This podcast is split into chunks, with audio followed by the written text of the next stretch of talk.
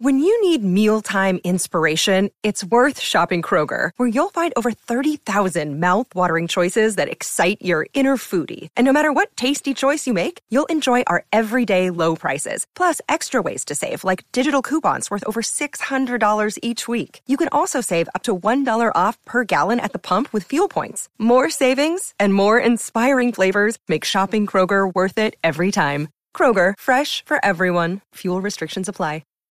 Hey, how's it going? This is Matt here from Silver Fortune. So in this video today, I want to take some time to talk about the recent price action in the silver markets, uh, as well as, as what I see driving it going forward. I want this to be a nice, concise video for you guys. Uh, concise, uh, that's relatively speaking. Concise uh, compared to some of my past videos. I would, I don't want to ramble for 30 minutes, uh, 25 minutes at you guys. I want to keep this around 10, 11 minutes, somewhere in that range. And of course, I'll be talking about the gold to silver ratio as well. But starting off, there's recent price action. This is a five day chart right here for silver. And, you know, as you can see, uh, it's been a, been another rough couple days. You know, yesterday, if, uh, it actually bounced off of $14. If I change the interval on this chart to one minute, you would see a nice clean bounce off of $14 and back up into this kind of shallow trading range that it's been in since. Not, not really surprising that it bounced off of $14. It's a nice round number, a nice round numbers oftentimes find themselves as support lines for, for various assets, in, including silver and gold. So it bounced off of $14, came back up to where it's at right now. Um, now, this is amazing and all to, to think that silver could be around $14 an ounce. But what I see as, as even more interesting in the last 24 hours has been the gold to silver ratio and how high it is. This is a 24 hour chart, but if, but if you saw yesterday, it actually bounced off of 85 to 1. Okay, 85 to 1. That is the highest it has been in the last 10 years. And, and, I know historically there's there's a lot of gold and silver people that watch my videos, and I know a lot of people have commented in the past saying, "I like silver and all. I understand the value and, and all this, but but I like gold." And wow, I don't know. I mean, personally speaking, if I owned a lot of gold, I, I would have a hard time not trading it for silver right now. I probably would have already in the past. 80 to 1, 85 to 1, either way, it's a very high gold to silver ratio. Not to say it couldn't go higher, but it it's not going to go much higher. I don't think. I, I don't see it going much higher personally. That's that's my take on it. Um, you know, until it drops below 84 to one, who knows? In the next couple of days, it could go above 85 to 1 and, and stay above there slightly but but 90 to 100 to 1 no i mean this is these are huge moves in in the markets and i just don't see it happening i know people are going to say what about 2008 what about what happened during the financial crisis to silver and et cetera et cetera but i'm still skeptical right? I, am not being overly bearish on silver over the short term. You guys know, I, or sorry, bullish over the short term. You guys know I'm bullish over the long term, but I'm also trying not to be overly bearish over the short term just because of some of the recent trends and, and price action. Okay. But again, gold to silver ratio very high. Um, and it's, it's, it's, frankly, it's, it's, it's amazing to me. Now, now going forward, you know, what is, is going to be driving the price of silver and, and gold as well that the two oftentimes move in tandem. Um, I, I, want to talk about a couple different things. First of all, uh, something I, I, I, do want to talk about because I have in the past is the Chinese yuan. So, so this is a chart here. In red, you have the yuan. Gold, you have gold or orange or whatever that is, and then gray, silver, whatever you have uh, silver. And so, so obviously, this is um, this is uh, the the Chinese yuan per U.S. dollar. So um, or sorry, U.S. dollars per Chinese yuan. Okay, so so oftentimes you see it the the inverse of this, but but I I inverted it for you guys so you can see a nice correlation between silver and gold. This isn't a surprising correlation considering uh, part of the factor in the yuan and and U.S. dollar pair is well the, the U.S. dollar, and we know that dollar strength means silver and gold weakness for the most part. So it's not a surprising correlation, but, but it has been an uncanny predictor for the price of gold over the last three months. Not a perfect predictor, but, but oftentimes I, I'm just seeing the yuan move when the dollar doesn't move quite as much, or at least the dollar index and and gold is moving as well. Doesn't mean this correlation is going to hold up forever. Doesn't mean that China has pegged their yuan to the gold. It's just an interesting correlation that I think we need to take note of. Okay, um, so so what I see as important here is that yes, the yuan has been following silver and gold down for the most part, especially gold over the last three months, four months, somewhere in that time period. Um, however, you know we have to ask the question: How much lower can the yuan go? And to drive that point home, I'll I'll, I'll change this to U.S. dollar yuan per US dollars, and, and this will take a while to load.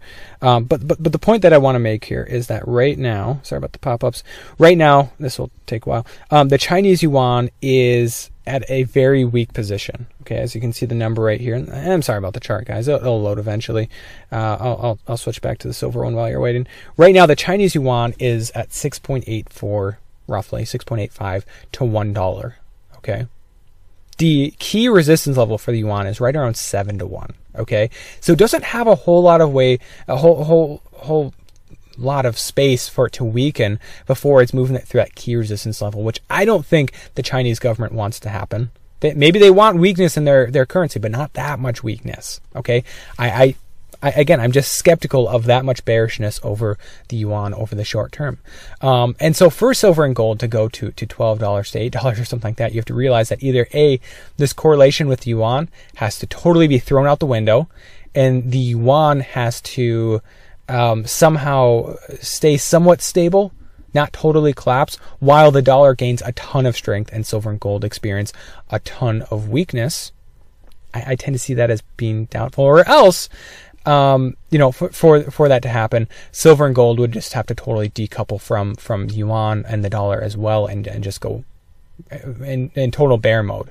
Um, I see that as somewhat unlikely as well. Okay, I'm trying to be be level headed here. So so maybe this this chart's ready for us here. No, maybe not. But anyways, um, the, the, the long story here is that you know I, I think the yuan has been a good predictor of gold and silver in the past. Doesn't mean it's always going to be over the next couple months.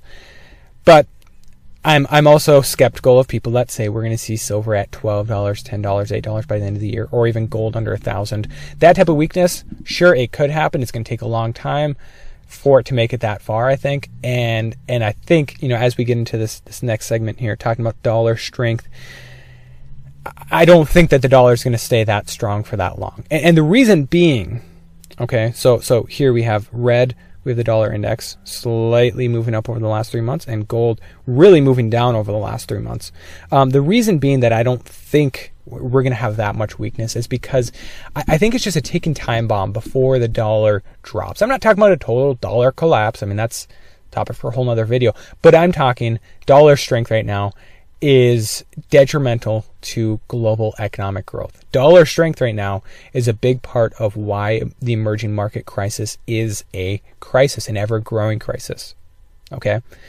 Um, and, and, so basically what I'm saying here is that eventually this emerging market crisis, as as well as maybe some other side effects of a strong dollar, um, you see uh, the the recent reports from from the the trade deficit, the U.S. trade deficit with both China and Europe, record highs right now record high trade deficit with both China and Europe for the United States. Okay, so you have two factors here. A, the dollar is uh, ha- dollar strength is hammering emerging markets. Okay, and for it to continue to strengthen, which which would make sense in emerging market crisis, um, it, it's only going to make the issue worse, and it's only going to spill over to more and more countries eventually into developed countries. Okay, so long story short, I think that the Fed is going to loosen their monetary policy to help weaken the dollar and to help um, alleviate some of the pain that I think will, by that time, be experienced in the United States, in Europe, and not just places like Brazil or Argentina or Turkey or something like that. Okay, so that's that's the first part. This dollar strength, I think, is detrimental to growth, and eventually it will come back home, and and it will hit us hard because of, of what that dollar strength has done to other economies around the world. The other piece of it is that dollar strength is not helping Trump's case in this ongoing trade war. Right? Dollar strength means that we're going to be importing more and more goods. It's going to cause the, the trade deficit to continue to increase. It's not what he wants, okay? So I think that Trump, you know, if he wants to win this trade war, part of it has to be that he pivots from, from whatever he is right now, or at least Larry Kudlow is, a strong dollar guy.